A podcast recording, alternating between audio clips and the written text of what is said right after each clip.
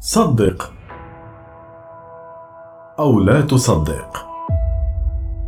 قصة الرجل الأكثر ظهورا في أحلام البشر. الأحلام أو رؤية أشخاص من مواقع حياتك يعتبر من الأمور الطبيعية الناتجة عن العقل الباطني.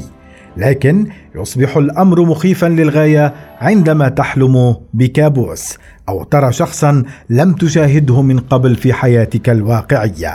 الأمر يصبح أكثر رعبا عندما تحلم بشخص يأتي في أحلام الكثيرون دون معرفته. انتشر في كثير من المواقع الإخبارية عن الوجه الأكثر ظهورا في أحلام البشر الذي يعتبر من ضمن الأمور المرعبة الذي حدثت لحوالي ألفي شخص حول العالم.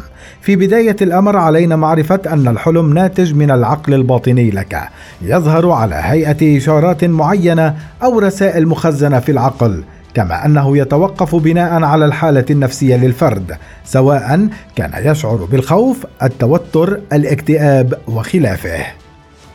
أوضح علماء النفس والسلوك البشري أن هناك خدعة يلتفت لها الكثيرون من الأشخاص هي تفسير الأحلام وفقا للدلالات التي شاهدها الفرد في الحلم، لكن هذا ليس إثباتا واقعي ويكون مجرد خدعة يقوم البعض باتباعها.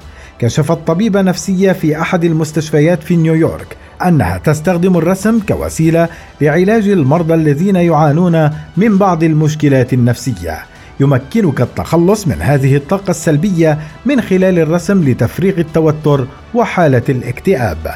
وبدأت الطبيبة في توزيع دفاتر الرسم على المرضى، لكن حدث ما لم تتوقعه.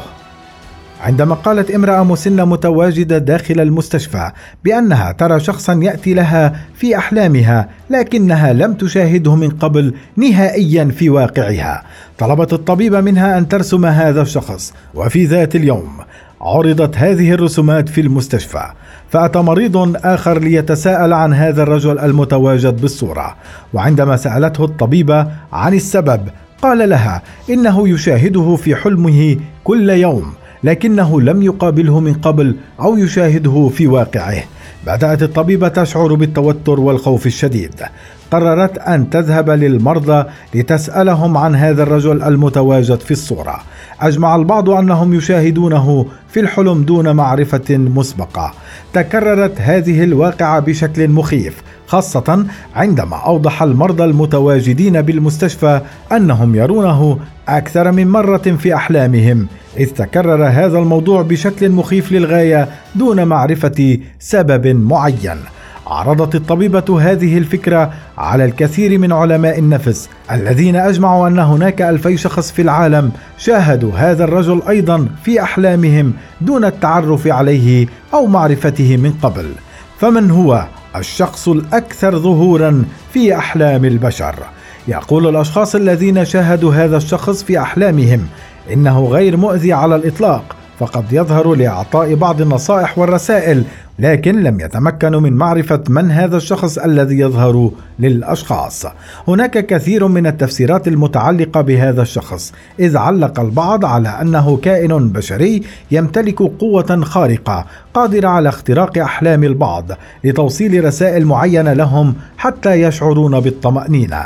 أما التفسيرات الأخرى تعتقد أنه من الممكن أن يكون شخص متوفي لكنه توفي في ظروف مناسبة وطيبة لذلك يظهر للأشخاص فقط لمساعدتهم على تخطي الأزمات والمواقف الصعبة. الأمر الذي يبدو مرعب للبعض هو أنه حتى الآن لم يجدوا علماء النفس والأطباء النفسيين سببا واضحا ومنطقيا لظهور هذا الشخص في أحلام البشر.